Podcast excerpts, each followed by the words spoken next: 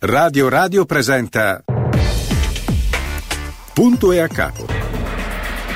L'attualità letta dai giornali e riletta da Francesco Borgonovo. You made me cry when you said goodbye. Ain't that a shame? My tears feel like rain.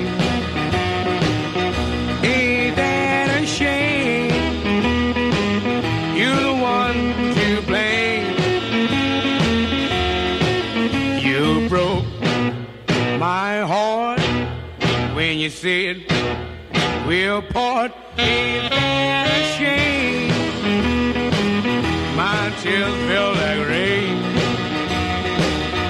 Ain't that a shame? You're the one to blame. Oh well, goodbye. Although I'll cry,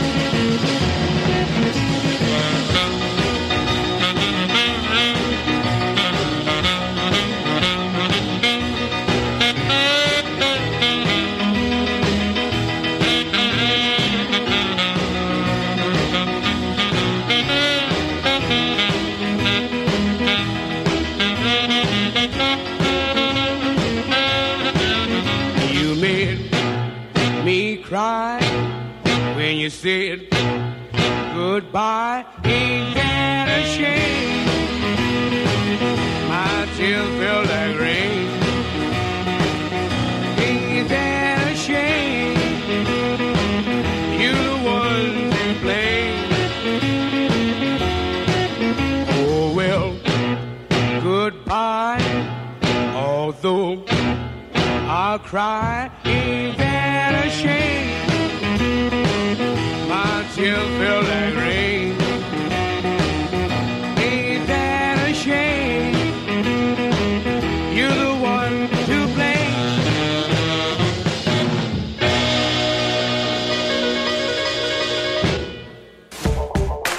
Siamo qui, buongiorno a tutti, martedì 12 12 2023, 12 dicembre 2023, Francesco Vergovic che vi parla.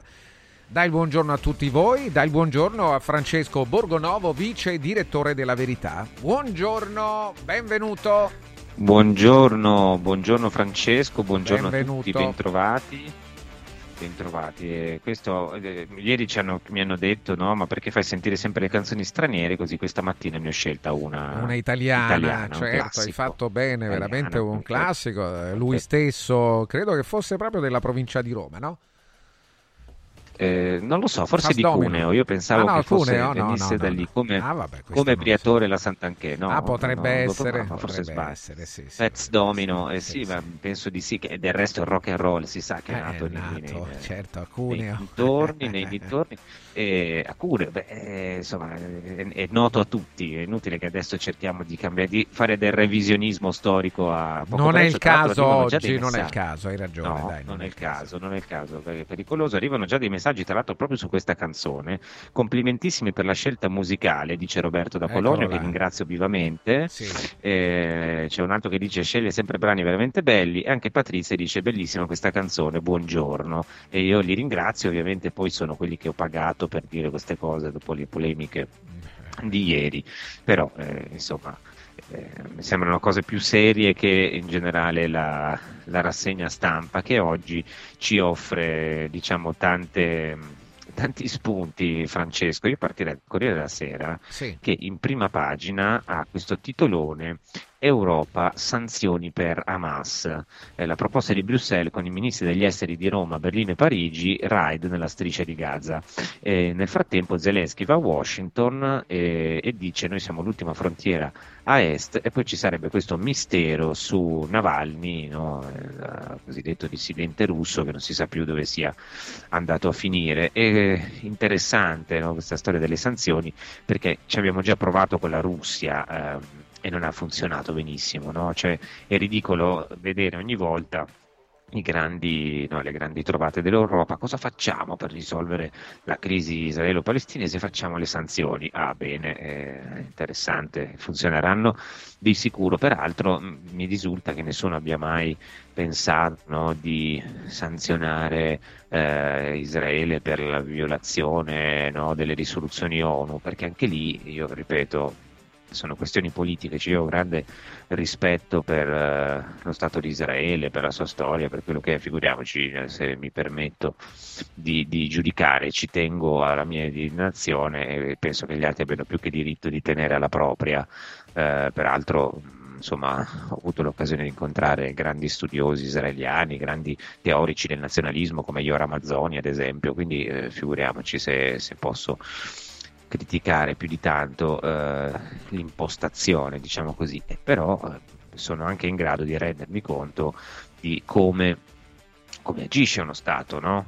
Eh, indipendentemente poi da, da, Netanyahu che è diventato un'ottima scusa, adesso si dice ah è Netanyahu che sbaglia, beh mm, anche in precedenza c'erano un bel po' di problemi, non era Netanyahu, cioè il problema è l'occupazione dei territori, il problema è un certo tipo di, di atteggiamento, poi certo eh, c'è dall'altra parte un problema che è la leadership palestinese e evidentemente anche, anche, l'atteggiamento di Hamas, quello che ha fatto Hamas il 7 ottobre, però di fronte a questo vedere ancora l'Europa che dice eh, facciamo le sanzioni, a me sinceramente mette un po' di, eh, di tristezza. Eh, sono, nel frattempo continuano questa mattina ehm, la, questa canzone Fats Domino che in effetti porta molto buon umore ha suscitato grandi reazioni. C'è chi dice perché domani non inizi con un brano trap eh, vabbè, adesso non esageriamo, no? va bene tutto, ma no, non esageriamo, però ce ne sono anche lì di belli, alcune cose vedremo. E, ehm, c'è chi suggerisce Dean Martin, che eh, questo sì che è italiano, no? perché lui sapete che è italiano, c'è anche chi dice viva l'Italia antifascista, eh, bene, eh, auguri, voglio una playlist di musiche eh, io, adesso faremo la compilation di eh, mia e di Vergovic eh, di punto a capo come, come bei tempi no, di, di, negli anni 90 si facevano le compilation. Comunque vi ringrazio per questo tema della canzone perché insomma ci porta anche un po' di, di gioia invece le, eh, tutte queste mh, notizie non è che mettano grande allegria, comunque il punto eh, era esattamente questo, no? cioè vedere ancora una volta dire, l'inconsistenza, l'inconsistenza dell'Europa che purtroppo è, è molto triste e c'è un altro tema che riguarda appunto l'inconsistenza dei decisori, diciamo, internazionali, no? tutte le cose che, che, fanno abbastanza, sono tutte cose che fanno abbastanza ridere. Eh, sapete che c'è stata questa COP28, no? eh, trattati, la grande conferenza sul clima mondiale in cui si doveva discutere appunto eh, del, di come affrontare questo grande tema, la transizione ecologica e cosa succede? Succede che ehm, parlano di tutto, fanno giorni di incontri no? e, e, di, e, di, scontri anche no? molto molto forti. Ehm, sostanzialmente cosa succede? Lo dice Repubblica nella prima pagina proprio, gli sceicchi difendono i fossili, l'Europa minaccia il veto. Nella bozza conclusiva di COP28 è scomparsa l'eliminazione dei combustibili fossili. La dicitura sul phase out da petrolio, gas e carbone, dopo che in quattro formulazioni era presente nelle bozze precedenti, alla vigilia dell'ultimo giorno di conferenza è scomparsa.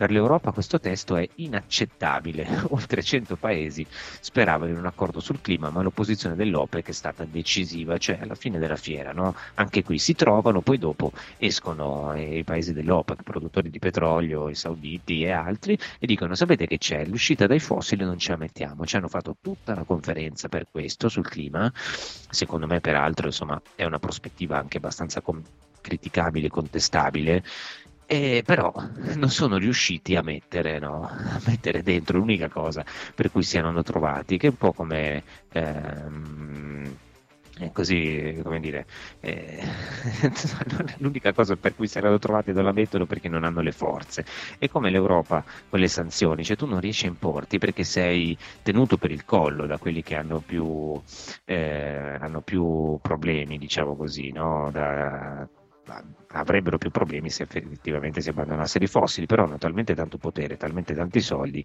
che poi alla fine quello conta, il denaro, non tanto le grandi idee sbandierate, quindi fai le sanzioni ad Hamas, che sì, sai che gliene frega Hamas, che eh, insomma è, è dal dal 7 ottobre che si piglia delle bombe tutto il giorno saranno poi più spaventate delle bombe che delle sanzioni, voglio immaginare, no? E, e poi ovviamente ci sono anche questi grandi, no? queste grandi trattative che finiscono così, finiscono appunto eh, con un nulla di fatto perché poi di fronte alla dura forza della realtà eh, in qualche maniera no, eh, poi bisogna pagare il conto ed esattamente quello che facciamo sui fossili, c'è tante belle parole, politici che si sbracciano, prendono misure che poi vanno danneggiare i cittadini, perché quando è il momento, quando siete voi a opporvi, quando siamo noi a opporci e dire no, questa cosa non ci va, questa cosa non ci va bene, questa cosa non la vogliamo, se ne fregano e la fanno lo stesso.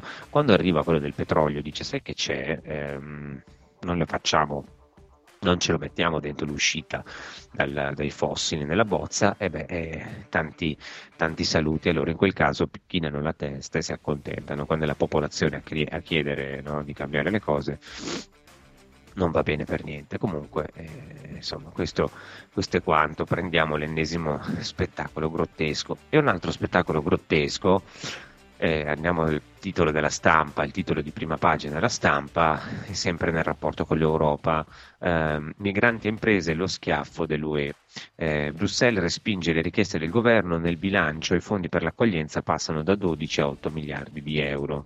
Minorenni nel centro per gli adulti, Conte Schlein all'attacco, fanno cassa de- sui diritti dei più, più, fragili. Ovviamente qui si riferisce a un'inchiesta che ha fatto ieri la stampa sul fatto che nei centri di accoglienza finiranno, come era scritto peraltro, eh, anche dei sedicenni che dovrebbero essere messi in aree separate. insomma, non mi sembra una cosa così terrificante, però questo è, è quello che era già, era già, scritto tra l'altro dentro, dentro le varie bozze no, del, del suo piano sui migranti. Il problema vero è il rapporto con l'Unione Europea e sono giorni che eh, si è tornato a discutere, ne abbiamo accennato ieri e come promesso poi il, il, tema, non, eh, il tema non lo abbandoniamo per niente, anzi continuiamo a parlarne, fra poco dovremmo avere anche un ospite che questi è, eh, su questi argomenti è ferratissimo. Eh, vale la pena ascoltarlo perché quello che insomma eh, è uno po- dei pochi che ci vanno dentro, diciamo, senza, senza preconcetti. E, ehm, il tema è quello ovviamente della ratifica del MES. Ieri sono arrivati vari messaggi, poi non li abbiamo letti tutti perché erano molti. Eh, vediamo se riusciamo a recuperarne qualcuno. Sono arrivati anche eh, molti sulla, sulla, discriminazione femminile. Magari chiederemo al nostro ospite anche un, un, commento, un commento, su questo. Eh, però punto principale di cui poi vedete già oggi sulle prime pagine non c'è praticamente traccia, se ne parla ancora eh, sulla verità, se ne parla insomma da, così accennandoli ovviamente sui social, ma sui giornali, quelli mainstream diciamo così, non, eh, non c'è nulla. E io continuo a essere contrario, l'ho detto anche ieri, penso che sia una trappola gigantesca come molte altre che ci vengono eh, presentate in questi giorni e ci viene, insomma, come dire, dobbiamo, dobbiamo sempre chinare la testa di fronte a queste imposizioni europee e a me sinceramente comincia a scocciare un bel po'. Eh, quest'altro tema dei migranti è, è molto divisivo anche a livello europeo, quindi alla fine noi siamo quant'è che parliamo di questa cosa, quant'è che parliamo dell'Europa che ci aiuta sui migranti? Io non vorrei che poi alla fine della fiera usassimo, no, barattassimo questa storia del MES poi con qualche eh, piccola, piccola apertura sui migranti che poi non ci porta da nessuna parte, perché io penso che rischia di finire veramente così. Abbiamo in collegamento, è arrivato, eccolo, Gabriele Guzzi, economista, voce eh, molto lucida, molto critica, che è un piacere ascoltare. Buongiorno Gabriele. Buongiorno. Buongiorno, buongiorno Francesco e buongiorno a tutti i nostri ascoltatori. Allora, cerchiamo di mm, eh, fare un attimo di chiarezza, perché secondo me vale la pena ripetere un attimo, no? perché non, secondo me non a tutti è chiaro. Ci rispieghi proprio for dummies, come dicono gli americani, cioè per venire incontro alle mie ridotte capacità mentali, che cos'è il MES e come funziona, perché visto che ci sono poi anche degli scettici no? che delle volte quando arrivano dicono ah ma eh, voi esagerate, fate un po' troppo i comunisti, allora lo rispieghiamo così cerchiamo di, di, di renderlo chiaro a tutti. Prego. Sì, credo che sia utile effettivamente ricapire meglio di che parliamo e di che parliamo quando parliamo di questo trattato di modifica. Ma il MES fu la risposta dell'Europa alla crisi dei debiti eh, sovrani del 2011.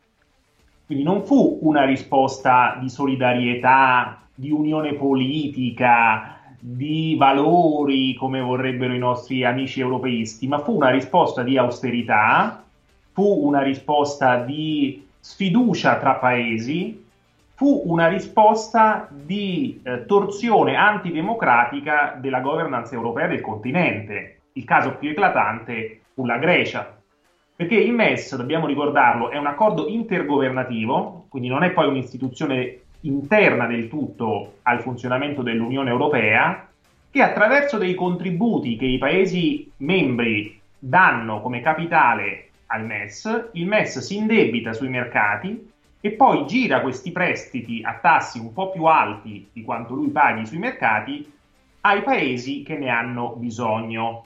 Però in cambio di questi prestiti chiede condizionalità, cioè chiede riforme strutturali che in Europa significa taglia la sanità, precarizzazione del lavoro, taglia le pensioni e liberalizzazione dei mercati e privatizzazione delle aziende di Stato. Questo, uh, questo strumento fu usato uh, da alcuni paesi, la Grecia, l'abbiamo detta, ma anche la Spagna, il Portogallo, uh, per risolvere le loro crisi bancarie. Dobbiamo dire che da dieci anni più o meno, forse nove anni, non lo usa più nessuno, perché ha talmente uno stigma eh, da parte dei Paesi membri che è un po' come la lebbra, per cui non, vuole, non lo vuole più nessuno. E quindi i dipendenti, questa è la mia teoria, cioè che tutta questa riforma del MES è, è una sorta di, di, di reddito di cittadinanza o di centro per l'impiego per i dipendenti del MES, che non essendo più usati da nove anni dicono ma qui se non facciamo qualcosa rischiamo che ce lo chiudono. Quindi hanno pensato questa genialata di riforma che sostanzialmente aggiunge una possibilità più concreta che quella dell'aiuto alle crisi bancarie, um, nel caso in cui il fondo di risoluzione non fosse sufficiente, ma comunque... E qui ci dobbiamo entrare sì. sulle crisi bancarie, poi ci entriamo dopo, perché qua secondo me c'è la grande gabola di questa sottoscrizione del MES sulle crisi bancarie, c'è proprio il quello che io amo chiamare il grande cetriolo in lontananza che arriva e, e, il punto della sottoscrizione è questo ma, ma, finisci pure così illustriamo ancora per un paio di minuti e poi dopo entriamo proprio nello specifico de, de, di alcune richieste che voglio farti sì, eh, quindi questa riforma è stata pensata da, da qualche anno eh, prima del Covid, prima dell'aumento del debito pubblico europeo, quindi in un contesto politico, sociale eh, totalmente diverso, geopolitico totalmente diverso, ed è una conferma e direi un'estremizzazione di quella logica, eh, a mio avviso, non politica che guida il MES, è una logica tecnocratica e quindi dovrebbe essere innanzitutto di scandalo a tutti gli europeisti, a tutti i federalisti che vorrebbero un'unione politica, un'unione economica. Loro dovrebbero essere i primi a dire: ma no, ma il MES che cos'è? È un, è un, istituto di fatto che funziona come un, un fondo privato, perché agisce così. Cioè, ogni paese ha una quota di capitale, per cui la Germania ne ha di più della Francia, la Francia di più dell'Italia, e quindi contano di più a livello di voti. Non c'è una democrazia eh, così tra paesi uguali. Quindi dovrebbe essere rigettata da loro. E poi va detto che questa riforma introduce delle, dei peggioramenti sulla possibilità di ristrutturazione del debito, sulla valutazione del debito che ora il MES può fare come se fosse un'agenzia di rating qualunque, cioè noi stiamo dando le chiavi delle nostre valutazioni a un istituto sicuramente non amico e mh, mm, poi fa divide di nuovo, c'è questa logica di dire i paesi buoni possono accedere ai prestiti più facilmente che i paesi cattivi e vi, immagino, vi lascio immaginare a voi dove siamo classificati noi come Italia, eh cioè, eccetera, certo, eccetera, figur- eccetera. E per cui è una, lo- è una, riforma che conferma la, la, l'identità iniziale che era sbagliata e la peggiora, per cui, come a dire, andrebbe semplicemente rigettato Questa è la mia idea, perlomeno. E allora dopo voglio chiederti un altro paio di cose su questo tema che è abbastanza fondamentale, no? Perché poi io sono convinto che alla fine invece non lo rigetteranno, tutt'altro lo sottoscriveranno e poi perché, perché sì, perché le pressioni sono troppo forti, no? Si troverà qualcosa con cui barattarlo, no? In, si troverà qualche, qualche scusa per dire visto noi ci hanno dato questo, allora noi in cambio dobbiamo sottoscrivere il MES.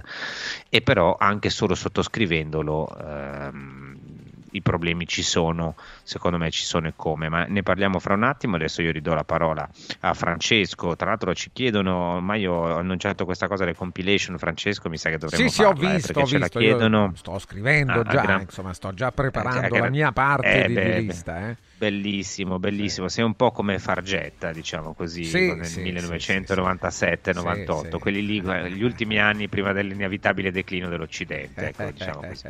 Tra Va bene, poco torniamo, tra torniamo. poco torniamo perché ne approfitto per dirvi di phone marketing, smartphone, tablet, notebook delle migliori marche, nuovi e rigenerati con tre anni di garanzia in pronta consegna o su ordinazione. Da Phone Marketing è possibile acquistare prodotti nuovi e rigenerati con rate fino a 12 mesi anche attraverso la permuta o semplicemente si può vendere il vostro usato con pagamento immediato. Da Phone Marketing anche accessori e poi la grande novità le cover personalizzate e tante idee regalo per Natale. Phone Marketing vi aspetta negli store di Roma in via dei Colli Albani 17, via Tuscolana 1384 presso il centro commerciale Gran Roma in via Aristide Merloni 141 zona Prenestina, presso il centro commerciale Primavera, viale della Primavera 194 zona Centocelle, in via di Torrenova 150 e poi anche a Velletri in via del Comune 49 a Monte Porzio Catone in via Roma 24 e a Monte Rotondo Scalo in via Salaria 177. Si può acquistare anche online su fonmarketing.it. Per qualunque informazione potete parlare direttamente con il patron, con Roberto Zaccagnini, al 377 28 94 183. 377 28 94 183 vi parlo anche di Car Room l'unica concessionaria esclusivamente Volvo a Roma e provincia che vi dà la possibilità di provare tutta la gamma Volvo nelle versioni mild hybrid, plug-in hybrid e full electric con una vasta selezione di vetture usate garantite Volvo Select e di altri marchi e con un servizio autorizzato Volvo con personale altamente qualificato pronto ad ogni tipo di intervento, con un reparto di ricambi originali Volvo per meccanici e carrozzieri. E anche con un centro revisioni per tutti i veicoli e anche il cambio pneumatici. Insomma, potete capirlo da voi e ci sono tutti i servizi che possono essere utili a voi e alla vostra automobile. Carroom vi aspetta a Roma in via Giovanni Capranesi 43.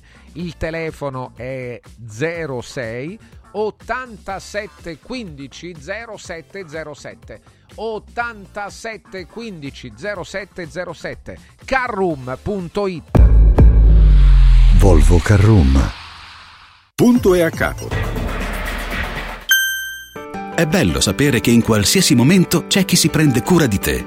Villa Mafalda c'è sempre. Per la salute della mia famiglia mi affido a Villa Mafalda, dove è possibile eseguire tutte le prestazioni mediche di cui abbiamo bisogno 24 ore su 24, dalle visite con i migliori specialisti agli esami diagnostici fino alla chirurgia. Villa Mafalda, la tua clinica privata polispecialistica nel cuore di Roma. Villa Mafalda è in via Monte delle Gioie 5. Info e prenotazioni su villamafalda.com. Convenzionata con le maggiori compagnie assicurative. Una speciale convenzione è riservata agli ascoltatori Radio Radio. Antò fa freddo, Antò fa freddo, non ce la faccio più. Accendi la caldaia Vylant.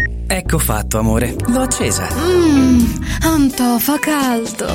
Pochi giorni fa con la Calor Plus ho installato una caldaia a condensazione della Vylant con sole 12 rate da 95 euro e mi hanno anche regalato 7 anni di garanzia. Eh, con questa caldaia mi sto togliendo tante soddisfazioni. Fallo anche tu con la Calor Plus. Chiama subito lo 06 86 21 3671.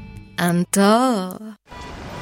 Devo organizzare la mia festa di compleanno e vorrei un posto incredibile con la giusta atmosfera. Scegli Comodo Mercato Trevi, un open space dal design moderno, comodo per i grandi spazi e soprattutto per l'ampia scelta di eccellenze gastronomiche con 5 ristoranti a vista per soddisfare ogni palato. Spettacolare cocktail bar per drink e aperitivi. Comodomercatotrevi.it Roma, via del Lavatore 88, a pochi passi da Fontana di Trevi. Mettiti comodo. Eccomi qua, sono Martufello, vi aspetto la mattina di sabato 16 dicembre insieme agli amici di Radio Radio nel punto vendita Mauris di Guidonia in via Paolina 8 per intrattenervi nei vostri acquisti per la casa e per il Natale insieme a me, tanto divertimento e offerte imperdibili, omaggi e gadget natalizi in regalo. Buone feste da Mauris, di più Ninja. Il regalo perfetto per chi ami? Il benessere! Forum Sport Center per questo Natale ha attivato la promo Happy Sport and Wellness. Regala un mese socio open a 69 euro o un mese di corso sportivo a soli 49 euro. Scopri di più su forumroma.it o vienici a trovare a Roma in via Cornelia 493. Happy Sport, Happy Wellness, Happy Christmas con Forum Sport Center.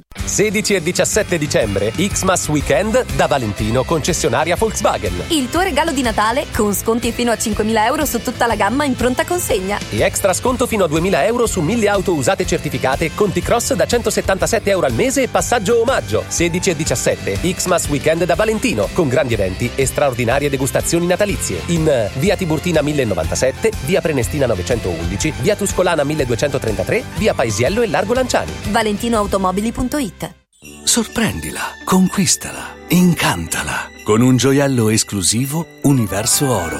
Diamanti e pietre preziose, orologi di lusso, argenti, bigiotteria firmata. A Natale, affidati a Universo Oro. Numero verde 813 40 30. Roma, Viale Eritrea 88. Universo-oro.it. Emozioni che durano per sempre.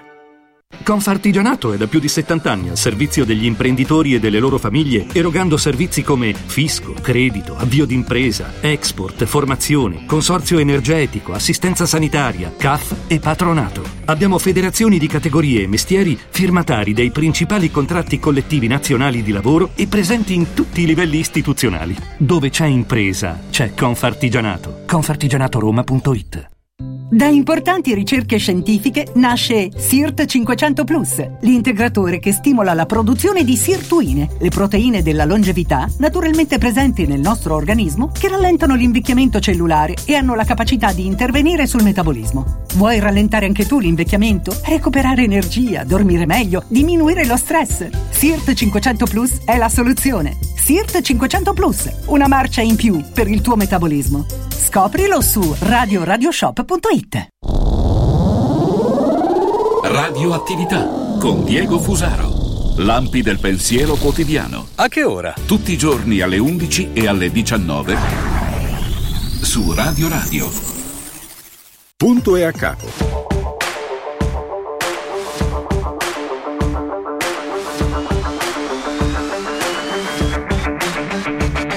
10.32 minuti, il giorno speciale di Radio Radio e punto e a capo con Francesco Borgonovo, vice direttore della Verità. Eccolo Francesco, siamo qua.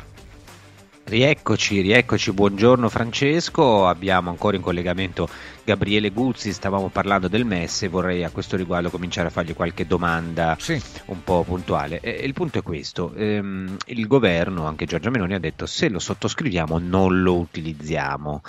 A me risulta invece che anche se tu, eh, a parte che non è escluso, cioè adesso sei il governo tu lo sottoscrivi, poi domani arriva un altro e, e lo può, no? e può accedere al, al, MES, ammesso che insomma si possa fare. Tra l'altro, ehm, come dire, proprio in base a quello che dicevi prima, no? sui paesi buoni e cattivi, ehm, vabbè, ma questo magari lo affrontiamo dopo, perché poi non è detto nemmeno che noi possiamo accedere e, e c'è un, in verità un, uno scopo preciso per cui eh, noi ci dobbiamo entrare, ci è richiesto di contribuire, però eh, il punto è questo, noi possiamo avere dei danni secondo te anche ehm, se non se, semplicemente se lo sottoscriviamo, cioè c'è un meccanismo che si attiva automaticamente che ci danneggia anche solo con la sottoscrizione.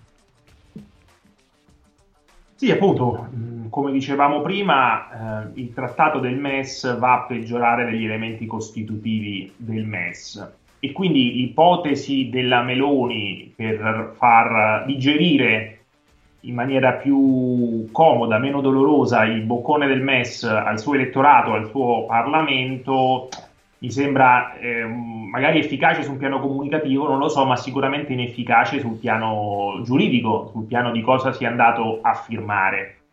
Uh, perché appunto t- riformando il, il, MES si attivano automaticamente delle procedure, si modificano strutturalmente de- degli aspetti di governance che, sono, uh, che avvengono a prescindere poi dalla richiesta di attivazione di un prestito al MES, che comunque, come hai detto tu, qualunque altro governo di un Monti o di un Draghi del futuro potrebbe eh, richiedere. Queste appunto, diciamone, eh, diciamone alcune. Mm, innanzitutto la, la, riforma del trattato del MES obbliga tutti gli Stati membri ad introdurre delle clausole nei titoli di Stato che rendono più facile la ristrutturazione. Quindi quando uno la, la, la, la, rendiamo molto semplice. Se ora per fare la ristrutturazione serve un procedimento molto complesso e il consenso dei, dei, dei, di chi possiede questi titoli di Stato, dopo questa riforma, anche se una parte dei possessori del, dei, dei titoli di Stato sono contrari, comunque si può decidere di tagliare il valore nominale, quindi sostanzialmente di far perdere soldi ai risparmiatori che hanno investito in titoli di Stato ed è molto probabile che questa cosa sul lungo periodo faccia aumentare i tassi di interesse perché chiaramente la gente richiede più remunerazione per accettare il rischio di una più probabile ristrutturazione. Poi appunto c'è la conferma della struttura tra paesi buoni e tra paesi cattivi eh, e quindi la linea di credito agevolata viene esclusa ai paesi con alto debito, che, par- che a parte ora sono praticamente tutti, tranne eh, tutti quelli più importanti, Spagna, Francia Italia, ehm, per accedere al MES. E, e poi ci introduce anche la, il potere del MES di fare una valutazione della sostenibilità del debito ogni anno senza che tu gli abbia chiesto un prestito, lo, fa a tutti i paesi e vi lascia immaginare cosa potrebbe dire il MES sul nostro debito pubblico.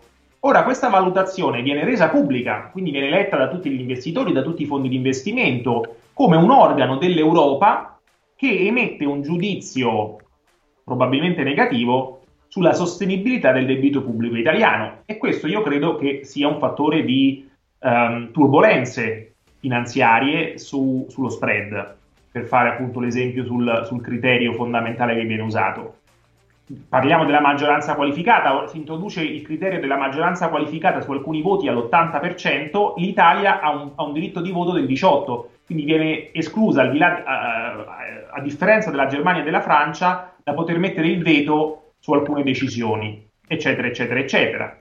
E poi c'è la questione, credo che tu accennavi a, a questo aspetto qui, del, del, sostegno alle crisi bancarie. Ora, mh, eh, ecco, questo è il tema perché, eh. perché eh, il, il, punto è eh, noi rischiamo di dover entrare que- dentro questo meccanismo che ci può danneggiare per salvare le banche altrui. Questo poi è, è, il, grande, sì. è il, grande, punto no, della questione. Possiamo spiegare bene proprio tecnicamente come funziona? Sì, è vero che eh, le risoluzioni bancarie ad oggi in Europa sono ancora governate dalla normativa sul bail-in, quindi comunque prima di, di, che possa intervenire il MES deve, interve- deve intervenire il bail-in, deve intervenire il fondo di sostegno interbancario e poi forse può, eh, può intervenire il MES se non fosse sufficiente. Um, il punto è che in Germania ad oggi c'è eh, effettivamente una crisi del sistema bancario legata soprattutto al crollo che, che, che ha vissuto il settore dell'edilizia, del, il valore delle case dei tedeschi, che a differenza dell'Italia negli ultimi tre anni è sceso. È vero che noi veniamo da vent'anni in cui il prezzo delle case era rimasto fisso, mentre in Germania era cresciuto molto. Ma negli ultimi tre anni, per via del suicidio economico, industriale e geostrategico che ha compiuto la Germania e con lei tutta l'Europa, con la, con la guerra in Ucraina e, e con il ritorno della politica monetaria restrittiva il valore delle case è sceso.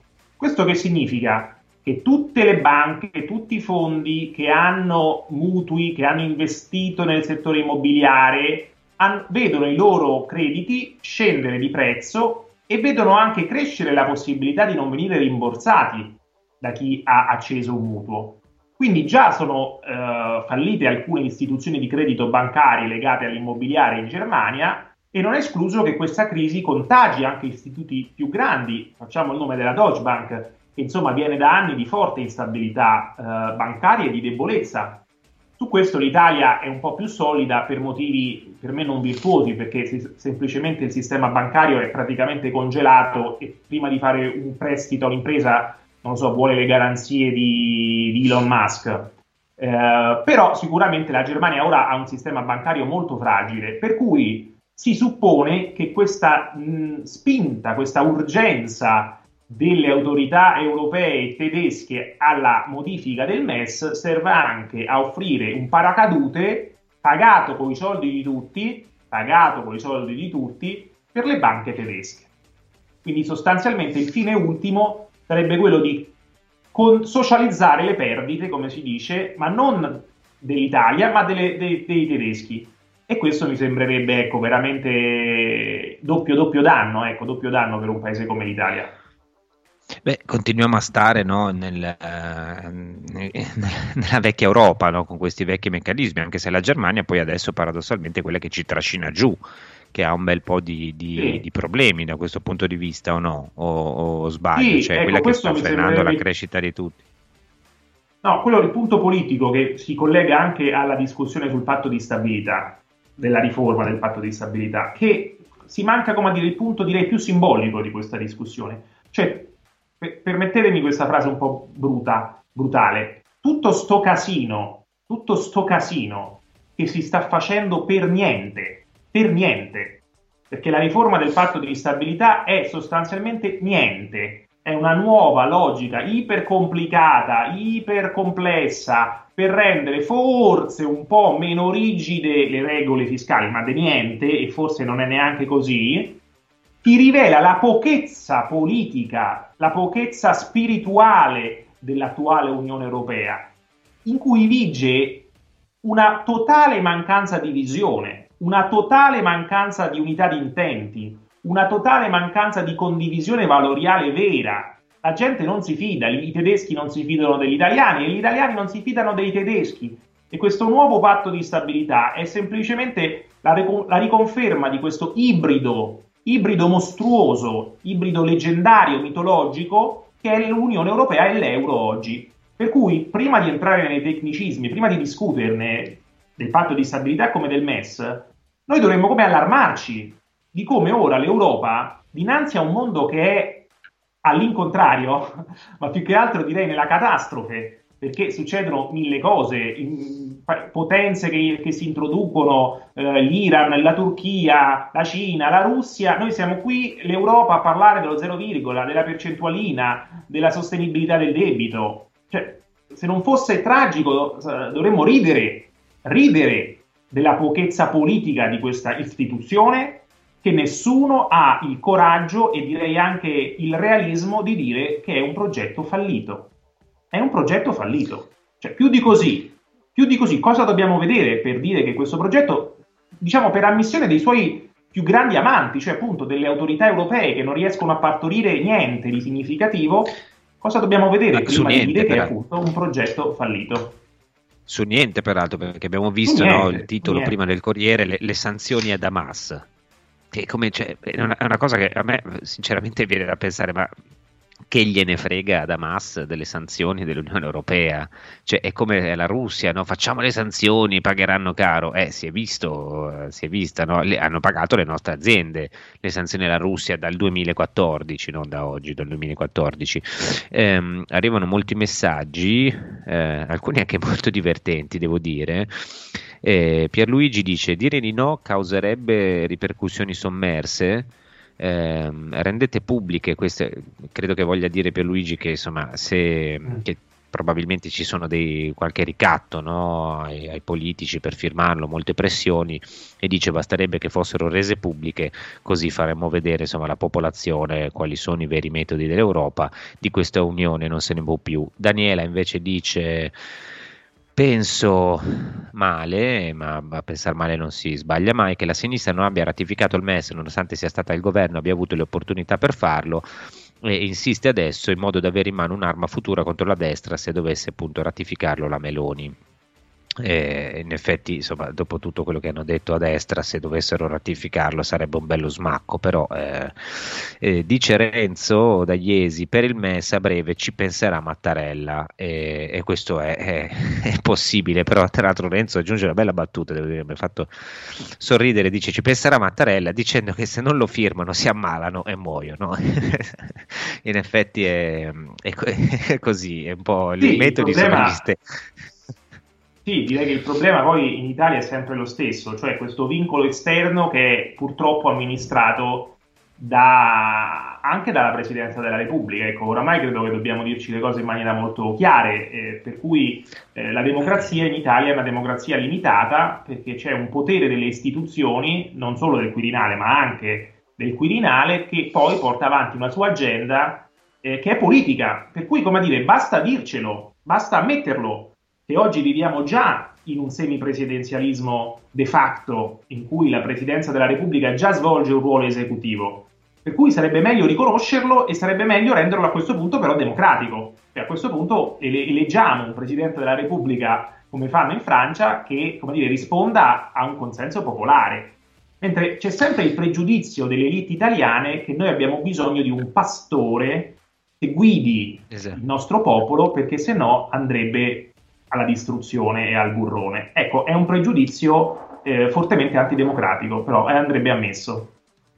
Sì, io anche lì poi mh, eh, hai ragione, io poi ho sempre il timore che poi anche le procedure della democrazia non portino esattamente, cioè eh, dopo diventa che poi si devono, insomma, i partiti devono trattare, devono, eh, e alla fine ti ritrovi una via di mezzo, no? Con, ehm, cioè ci, ci si mette d'accordo, dire, questo presidente qui l'hanno votato anche esponenti della destra, ad esempio, no? che teoricamente, anzi quelli che teoricamente erano proprio più ostili no? a un certo tipo di eh, regime europeo, diciamo così. Quindi io sul, sul presidenzialismo poi questo timore che una volta che tu istituzionalizzi questa cosa poi dopo diventa senza se, senza mano e, e abbiamo visto che anche dalle, dalle urne delle volte non escono proprio sempre come dire, risultati conformi alla, alla volontà popolare, ma ehm, questo però è, una, è una mia- un mio timore, giustamente tu dici eh, tanto vale che, eh, che facciamo, facciamo le cose per bene, cioè se devono decidere... ehm, eh, se devono decidere i cittadini, almeno insomma, hanno la possibilità di votare il presidente, il presidente della Repubblica. E a questo punto ti Sì. chiedo una previsione: cioè, secondo te finisce che lo ratifichiamo? Io penso che lo ratificheranno eh, ottenendo qualcosina in sede di patto di stabilità che verrà, credo, eh, approvato a dicembre, cioè nel, nel Consiglio europeo e poi nell'Ecofin de- di dicembre, eh, con delle piccole attenuanti sui percorsi di aggiustamento per i paesi con deficit eccessivo, quindi con l'Italia, in cui si introdurranno delle piccole flessibilità, ecco si ritorna alla flessibilità renziana, no? ce lo ricordiamo, quella in cui- con cui fece gli 80 euro, Esatto. e credo che poi si firmerà il MES. Questa è la mia idea. Poi, come dire, sono pronto a essere sorpreso dal, dal governo e dalla sua determinazione. Ma appunto il problema è sempre qui, ci sono problemi tecnici, economici, l'abbiamo detti, ma io ci terrei, perché non lo vedo proprio dal- dalla voce degli europeisti, che dovrebbero essere i primi, a segnalare un esaurimento. No? Elliot diceva il mondo non finisce con un'esplosione, finisce con un piagnisteo. Ecco, mi sembra che l'Europa attesti questa verità poetica, cioè che, che l'Unione Europea si sta concludendo con un, con un piagnisteo così, una cosetta da poco. Per cui, mh, ecco, mi sembra che il punto sia più di identità europea dinanzi a un mondo che, che invece richiederebbe una funzione europea molto più forte, molto più sicura di sé, molto più unita. Ma un'unione vera non è l'Unione Europea, ecco, dovremmo andare al di là di questo Eh, forum. eh, sì, anche perché questa è, è- è contro i popoli, contro le, le nazioni, secondo me. Eh, dice Gianluigi: mh, eh, il MES è un suicidio, non va ratificato. Se cortesemente può ben spiegare l'ospite che cosa accadrebbe se il MES venisse applicato. Mi ritrovo i funzionari dentro casa. Eh, Sì, sì. Un po', la, un, Eh, po' Gabriele Guzzi la spiega. Cosa ha fatto con la Grecia, cioè se mai richiedessimo il MES vuol dire dare le chiavi della sovranità italiana che già diciamo non è che sia proprio applicata, sia proprio così efficace al 100%, è vera, ma ad altre istituzioni, ai creditori. I creditori vogliono i soldi indietro e per avere i soldi indietro ti mandano veramente gli aguzzini e gli aguzzini li abbiamo visti in, in Grecia, per cui sono pronti a togliere i finanziamenti alla sanità pubblica, a far salire la mortalità infantile pur di ridare i soldi alle banche tedesche e francesi che avevano investito in Grecia con tassi al 10%. Per cui Eh, chiedere la il Grecia- oggi vorrebbe dire La Grecia è un grande io esempio di rieducazione, eh, è un curioso esempio di rieducazione proprio anche della popolazione, perché io, cioè, dopo, voglio dire, una, una popolazione che fa una cosa del genere, che subisce una roba del genere, eh, in certe nazioni, cioè, dove tu vai al banco ma te letteralmente non escono i soldi, o dove ti tagliano i, i posti pubblici con, con la mannaia e ci sono migliaia di persone che perdono il lavoro, appunto l'aumento della mortalità infantile, le- la diminuzione del... Cioè, di fronte a questa cosa, io non so come possa uno continuare serenamente a votare dei partiti che eh, pa- parlano di Unione Europea, cioè che poi hanno fatto, e tra l'altro con una perfidia, hanno fatto fare a Tsipras, a, a quelli che avrebbero dovuto smontare no, con Varoufakis i meccanismi europei che avevano alzato un po' troppo la cresta, gli hanno fatto fare il lavoro sporco con una crudeltà micidiale, no, in qualche maniera, l'hanno fatto fare a loro, hanno lasciato loro a, a- come dire, adesso, adesso guardate, imparate cosa succede quando non sei, non ti comporti da adulto per citare Yanis Varoufakis, no, che aveva detto gli adulti nella stanza, lui era entrato in questo Sì. consesso, aveva registrato, no? E, e quello è- è- a me continua a impressionare come la popolazione poi in qualche maniera abbia accusato il colpo e, e l'abbia patito, l'abbia, sia stata rieducata, no? non tutta ovviamente, però una larga fetta sì. Eh Beh, ma questo, mh, come dire, non ne farei una colpa al popolo greco. Eh, Se tu voti una persona su un programma e poi quella persona fa l'esatto opposto e lo vivi una volta, due volte, tre volte, tu hai come assunto nel tuo inconscio collettivo di nazione l'idea che la politica non c'è, per cui è inutile protestare perché c'è il pilota automatico. Io penso che noi stiamo vivendo la stessa cosa, eh? Cioè, con la legislatura del 2018 in cui hanno- avevano vinto il Mo- Movimento 5 Stelle e Lega, cioè i partiti che avevano detto usciamo dall'euro, tutti e due, eh, nei cinque anni precedenti, e alla fine di quella legislatura si arrivò a Mario Draghi presidente del Consiglio, cioè, cosa abbiamo ricevuto lì se non una educazione, una pedagogia della tecnocrazia? E io penso che oggi Ah, certo. il clima politico in Italia sia assolutamente depresso, ma perché appunto abbiamo introiettato questa impossibilità alla decisione. Per cui, come dire, io penso che anche noi siamo sulla stessa eh, via della Grecia, a meno che non abbiamo una. non ci ridestiamo. Ecco, dovremmo ridestarci a noi stessi da questo sonno della, della- della ragione, ma è un lavoro difficile e dovremmo avere anche una classe politica e culturale e giornalistica che ci aiuti a farlo. E ad oggi io questa classe non la vedo.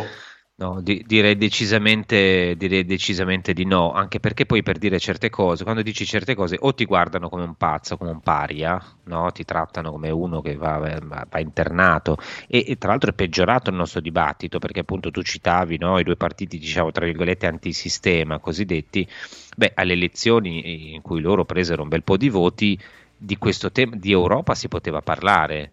Oggi, a pochi anni di distanza, anche solo il tema possiamo rivedere i meccanismi europei? Può, cioè, uscire dall'euro, figuriamoci, non si può dire neanche più, no, non si può più neanche pensare, c'è la psicopolizia che verifica quello che c'è nel cervello.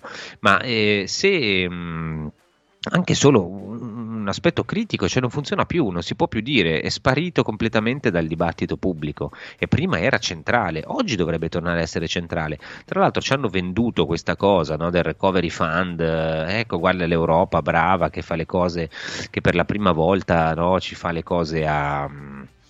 eh, cioè, di- divide il debito, diciamo così, a parte il fatto che poi eh, ce l'hanno fatta scontare per bene facendo degli accordi con Pfizer sui vaccini, cose spaventose, con una o- opacità incredibile, cioè la von der Leyen eh, ricordiamoci un- ci sono inchieste pendenti su di lei per questo tema, no? Cioè, tra l'altro sollecitate non da un passante ma dal New York Times, che non è esattamente no, la più dire, la più destrorsa delle testate. Eh, comunque, insomma, ehm, questo, questo è il Lì c'è quadro. stato anche il Covid. Eh sì, effettivamente certo. io credo che in questa torsione di, di- di antidemocrazia, cioè più che altro mi verrebbe da dire di depressione, ecco, di depressione, Sì. usiamo questo termine, di depressione endemica, ci sia stato il Covid e il 2020 in particolare, il 2021 eh, e poi il Green Pass, che ha eh, veramente creato degli, come ha detto, dei sonnambuli, ha detto il Censis, come ha detto, ecco, mi sembra una- un, un giusto termine, cioè dei sonnambuli, degli zombie, eh, perché ci ha addormentati, ci ha privatizzati, ci ha recluso in casa, ci ha eh, tolto la socialità e quindi la politica, e per cui io credo che ancora noi dovremo capire quanto il Covid abbia eh, esercitato un'influenza deleteria sull'effettività costituzionale e democratica, ben al di là degli effetti sul Green Pass. Direi come clima, come clima di paese. Per cui, infatti, dopo il Covid c'è venuto eh, la guerra in Ucraina e Draghi. Per cui andrebbe anche fatta una storia di quei mesi, di quegli anni, per mettere eh, le cose una dopo l'altra. Covid, Renzi fa cadere il governo Conte, fa venire Draghi in una cosa che è incommentabile, una cosa incommentabile. Scoppia la guerra in Ucraina, o già c'era, ma insomma eh, siamo più o meno in quegli stessi mesi, e poi guerra in, in- in Israele. Ecco, questi fatti messi uno dopo l'altro nel giro di tre anni eh, rovesciano, rovesciano qualunque discorso eh, di un paese Sì, sì, poi- e sostanzialmente ca- mettono un'agenda diversa che, è- che non era quella del decennio populista, cioè de- di quel decennio in cui le forze politiche avevano tentato di, eh, di cambiare le cose, di cambiare il tavolo da gioco. Allora, ci vorrebbero classi politiche altre diverse e nel frattempo, insomma, anche un po' formate. Prima hai citato no, una verità poetica, allora ne approfittiamo per far vedere perché dovete sapere che Gabriele Guzzi ha anche questa sensibilità che aiuta, eh, perché nei politici e negli economisti, mancando secondo me spesso la cultura umanistica, l'amore per le, le lettere, la letteratura e la poesia, eh, io sarò così, mm, dirò una cosa un po' da, da- da bacio perugina, però secondo me invece sono importanti anche stare a contatto con eh, le grandi verità no, del, profonde dell'umanità, dei nostri e della nostra natura più, più intima, diciamo così, vi facciamo vedere il, il suo libro di poesia appena uscito da un editore prestigioso che è Pequod, Un volto da un vuoto, e questo è tra l'altro un, un tempo la poesia italiana nasce peraltro con- proprio con le elite, no? con i notai, eh, pensiamo a quelli che eh, scrivevano a Bologna e dintorni, no? tutto il dolce stil nuovo, nasce no- non da, da- da strani artistoidi, ma proprio dalla classe, da una classe politica rilevante, insomma, da una classe anche eh, che, che aveva un peso sociale non, non indifferente. Chissà se qualcuno dei nostri leader, forse c'era Václav Havel che aveva un po' di, di dimestichezza con la letteratura, ma per il resto, insomma, siamo abbastanza eh, nella fase della tristezza. Grazie Gabriele Guzzi, io Francesco ti ridò la parola, ci siamo anche un pochino allargati, ma erano argomenti insomma abbastanza No, fondamentali. no, no, non ci siamo troppo allargati, anzi ti arriva anche il saluto di Fabio Duranti, tra poco arriva con noi Fabio, buongiorno. Eccoci. E come tra poco, sono già qui. Eccoci. sì, sì, sì, tra poco eh, Ciao Fabio, entri in buongiorno. scena, per No, il momento vabbè, la dividi scena. con Francesco, ma Dai, tra no. poco te la prendi tutta tu, eh. No, vabbè, ma scena, sai, noi sì, sì, sì, si può chiamare tecnicamente scena, però noi, sai, facciamo informazione, facciamo colloqui, è una gorà, è una piazza dove siamo in tanti. Oggi speriamo di essere in tanti perché vorrei dare molto spazio al pubblico, eh, anche perché qui abbiamo un ospite che è sicuramente graditissimo da Francesco, adesso lo presentiamo fra un minuto. eh. Però ho sentito che oggi avete spaziato moltissimo in tanti argomenti interessanti che sono il nostro flagello futuro, mi sembra, no? Energia in mano ai privati, informazione in mano ai privati, eh, l'Unione Europea che ormai è diventata assopiglia tutto perché è il luogo dove probabilmente gli oligarchi del mondo o quei, quei- i pazzi ricconi del mondo eh, ritengono di, di dover sedere per poterci dominare. Quindi, e noi qui a guardare, a parlare ancora, eh, Francesco, dei debiti, del debito che bisogna ridare. Ma, eh, ma sono finiti quei tempi dove si parlava anche del ripudio di un debito formato in un modo eh, che i cittadini, insomma, non hanno mai voluto o delegato qualcuno, oppure dei giubilei, del fatto che, insomma, non si possono schiacciare i popoli.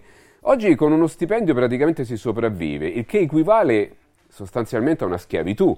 Perché se con il tuo stipendio puoi semplicemente sopravvivere, nella maggior parte dei casi, io parlo degli stipendi minimi, che sono una parte molto considerevole del nostro paese, non si arriva neanche a fine mese, qual è la differenza fra questa e una schiavitù? Cioè andare a lavorare per non arrivare neanche alla fine del mese. Qual è la differenza fra la schiavitù? E noi ci stiamo preoccupando dei ricconi banchieri o dei manager, vedevo ieri sui giornali, non so se il tuo l'ha pubblicato, ma credo e spero di no, e i guadagni dei grandi ricconi qui in Italia, c'è gente che guadagna 50 milioni di euro di stipendio, cioè, che, che ci fate? Non lo so, eh Francesco? Sai che in questa nostra piazza, in questa agora si discute poi di questo, no? delle cose poi pratiche, reali, quelle, che, quelle che- che- delle quali si occupa la gente comune. No? E come si fa a pensare che esiste un mondo dove le persone non arrivano alla fine del mese e c'è gente che guadagna 50, 100, 200 milioni di euro? Eh, ah, cioè, capito? Cioè, 20 Eh, milioni sono, al mese. sono le, di- le diseguaglianze che cioè questo sistema produce più diseguaglianze, va avanti così, cioè chi, è- chi ha pochi soldi continua a impoverirsi e una, una cerchia sempre più ristretta eh, si arricchisce sempre di più, però come dici tu eh, ehm, non se ne può più parlare.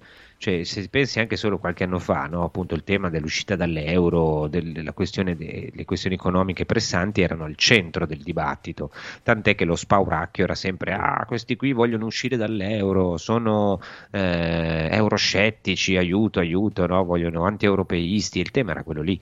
Adesso questa roba è completamente sparita, cioè non si può, non si può più citare nemmeno, cioè ti guardano e dicono vabbè ma è stato scon- sei, sta- sei uno sconfitto dalla storia. E peraltro va anche detto che poi non sembra che eh, una larga fetta degli italiani sia interessata, cioè anche lì, eh, a differenza di altre questioni che magari ci toccano più, eh, più direttamente, ehm, insomma, eh, non, come dire, non c'è, non c'è modo neanche di, di- di- di, mh, rompere questa- questo muro che ci hanno messo in testa no, sull'Europa. C'è un sacco di gente che ha paura quando gli dici: Ma eh, forse bisognerebbe uscire da questa Europa qua. No, oddio, poi penso ai miei soldi e voto contro. E, mh, sono arrivati altre questioni, magari poi il vaccino e altre, ti toccano, no, nella- nel- ti fanno, ti, ti- ti mettono paura e quindi tu cerchi in qualche maniera di opporti, no? hai un moto spontaneo. Sull'Europa, su questi temi economici, no, perché quello che ti hanno messo in testa è che alla fine se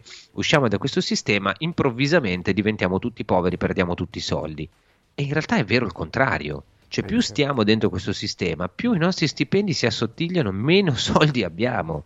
Cioè, qui non è solo con uno stipendio, ma c'è gente che fa fatica con due, sei figli. Cioè, abbiamo degli affitti spaventosi nella larga parte delle città italiane, i prezzi che sono aumentati eh, a dismisura dappertutto, l'inflazione che ci mangia, i costi dell'energia che aumentano, non so, il lavoro che si precarizza, tra l'altro, perché poi c'è anche questo tema. E, e questo sistema dovrebbe andare bene? No, eh, non lo so, eh, se va bene a qualcuno. Beh, ma noi sappiamo perché va bene a qualcuno, anzi alla maggior parte delle persone. Perché eh, c'è una ignoranza, La- l'ignoranza intesa ovviamente come ignorare, non come offesa. Eh, c'è un'ignoranza dei fatti economici, c'è un'ignoranza dell'economia, c'è un'ignoranza eh, dell'informatica. Dici, ma che c'entra l'informatica? Eh, c'entra, perché l'analfabetismo funzionale sta toccando, anzi, l'informatica lo tocca ancora di più di tutto il resto, perché mentre un libro, eh, se non sappiamo leggere un libro è un po' per pigrizia, un po' per, perché non abbiamo voluto e quindi diventiamo analfabeti funzionali per questo, cioè quindi smettiamo anche di riuscire ad interpretarlo, ma volendo lo potremmo fare. Sull'informatica è ancora peggio, perché, ed è quello il punto dove, so- dove- dove sono partite le elite, cioè hanno capito che tramite l'informatica si arrivava eh, definitivamente a, a- a- a- stupidire il mondo, eh, usiamo un termine popolare così lo capiscono tutti, quindi a far diventare più stupidi tutti. Ed è chiaro poi co- che con l'ignoranza ognuno ha paura perché è un argomento che non conosce, quindi se qualcuno dice attenzione, usciamo dall'Europa, quindi finiremo tutti nell'astico, certo. la gente ci crede, ma non sa che invece è l'esatto contrario.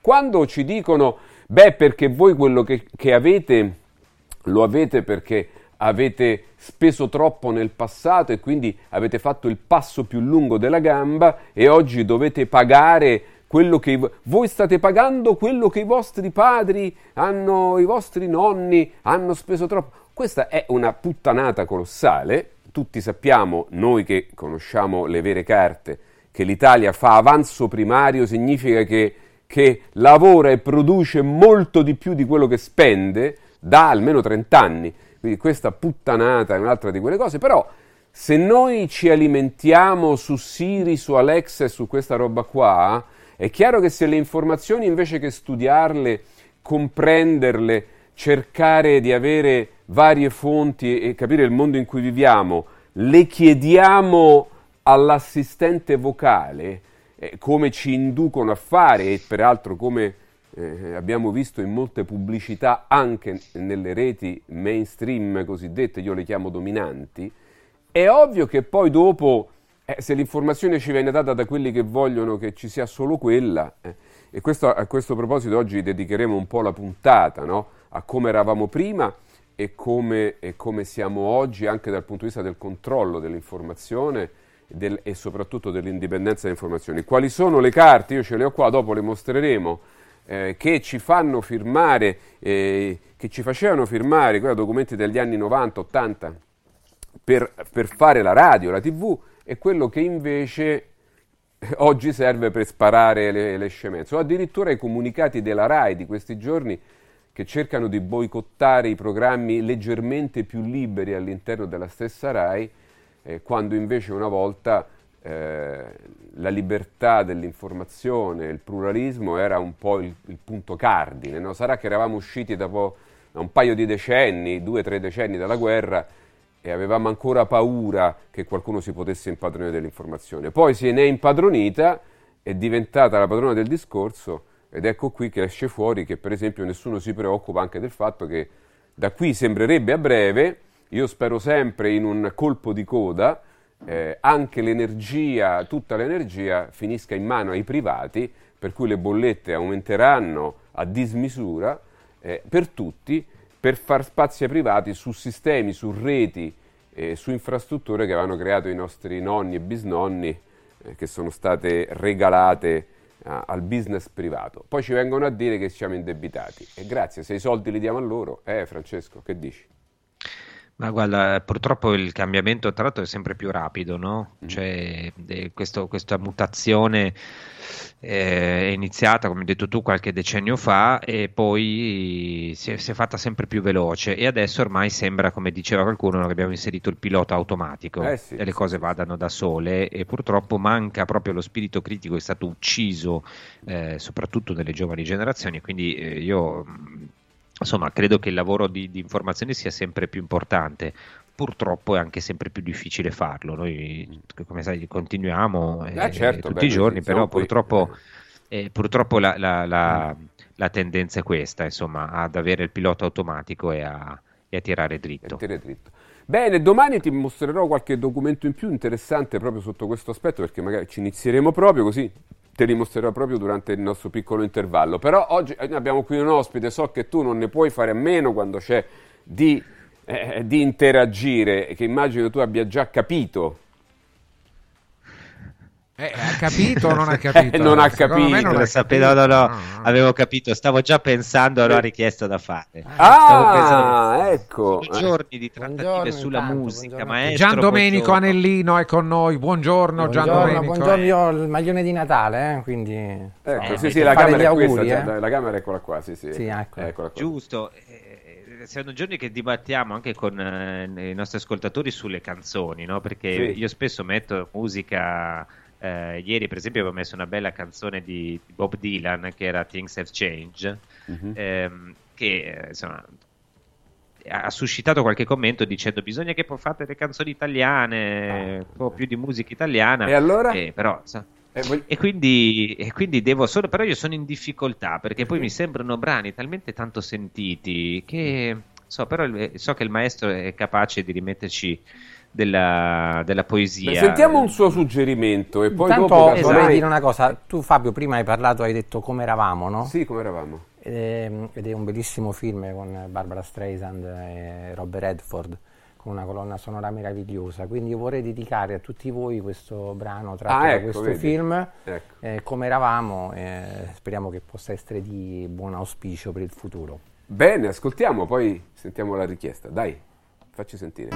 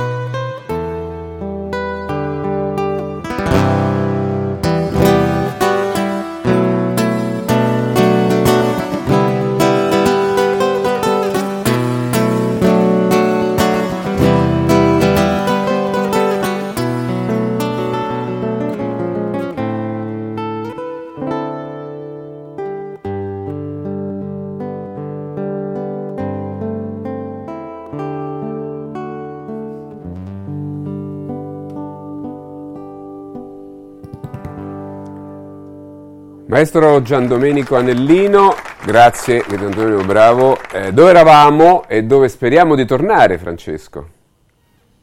Ah, eh, spe- speriamo che sia un posto con questa bellezza, però secondo me dove ci rimandano non è così e non c'è questa musica qua. No, ho, un'altra, ho un'altra sensazione Sì. che ci rimandino da un'altra parte. Sì, sì, sì, a, a tale proposito, mi permetto di, di approfittare.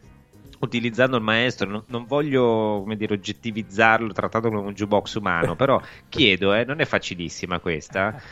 C'è una canzone, tra l'altro sta girando molto sui social, su, Ah. su YouTube, eh, Ah, così, eh. interpretata da Matilda De Angelis in una sigla che è Tutto Nero di Caterina Caselli, che in realtà è una bellissima canzone, anche un po' inquietante, dei Rolling Stones, che si chiama Painted Black, però rifatta in italiano, la versione della Caselli è molto bella. Non so se il maestro la conosce, se no Guarda, se l'ho colto impreparato cosa, per la, non, chiedo non la non la prossima volta. conosco, devo dire la verità, non la conosco, però la sento e te la suono fra qualche Oh, minuto. ecco. L'ascolto, Hai capito? Cioè, hai capito il maestro? come fa? l'ascolto e al prossimo intervento te la suono. Hai capito? Va bene, Hai va bene, capito? facciamo questo accordo. Sottoscriviamo questo patto di stabilità fra di noi, fra con il maestro. No, ma as- aspetta, ma Gian Domenico lo fa in tempo reale, cioè adesso abbiamo una pausa e durante la pausa lui va a ascoltare il brano che magari non è perché non è che uno può conoscere e poi fra, fra x minuti, minuti, non ore, lui lo, lo, eh, lo memorizza, quindi ormai sai quando, quando la musica ti è entrata dentro, eh, come al maestro Gian Domenico Anellino, è chiaro che tutti gli schemi vengono da soli. Poi lui ci mette di suo, cioè il suo stile ovviamente. Eh, Certo. Una volta com- eh, eh, questo, questo- questo si chiama arte, si chiama professionalità eh, e questa è una cosa...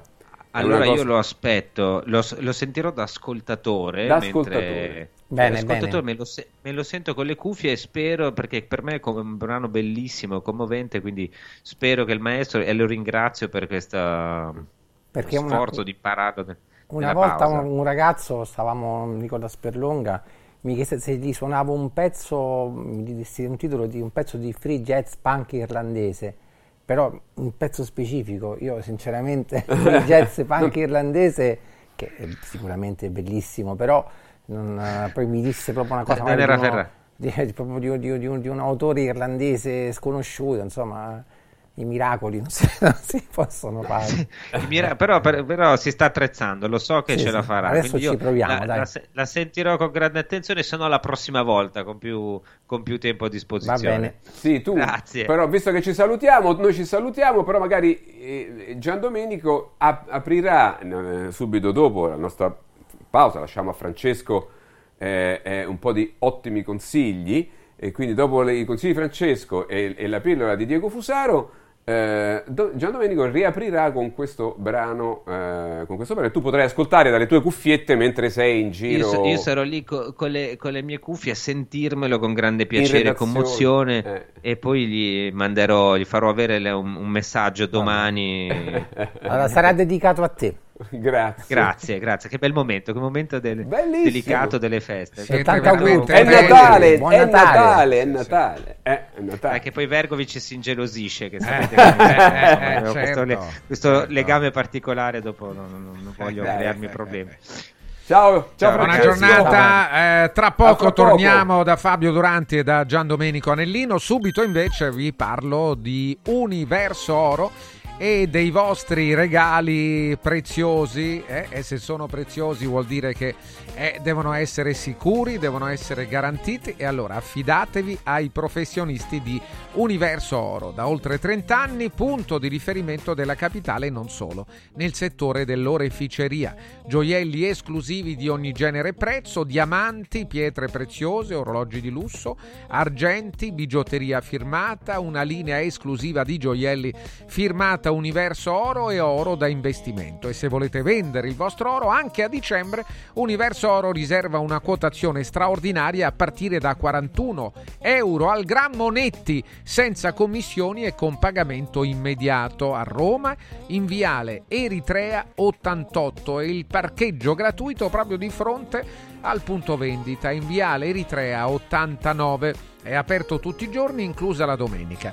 Il numero verde è 800 13 40 30. 800 13 40 30 universo oro.it ecco anche Villa Mafalda e, vi parlo naturalmente di salute di sanità con Villa Mafalda. È un punto di riferimento per la salute a Roma da sempre. Una clinica privata polispecialistica con una proposta completa di prestazioni eseguite in totale comfort e sicurezza.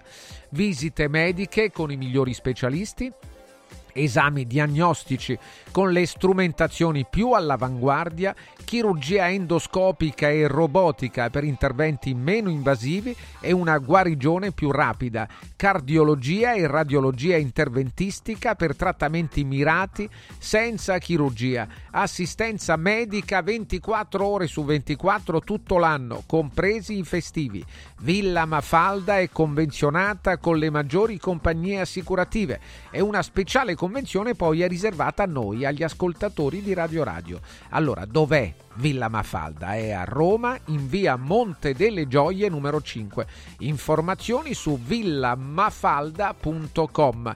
Villamafalda.com, vi do anche il numero di telefono 06 86 09 41. Radio Radio ha presentato Punto e a capo. L'attualità letta dai giornali e riletta da Francesco Borgonovo.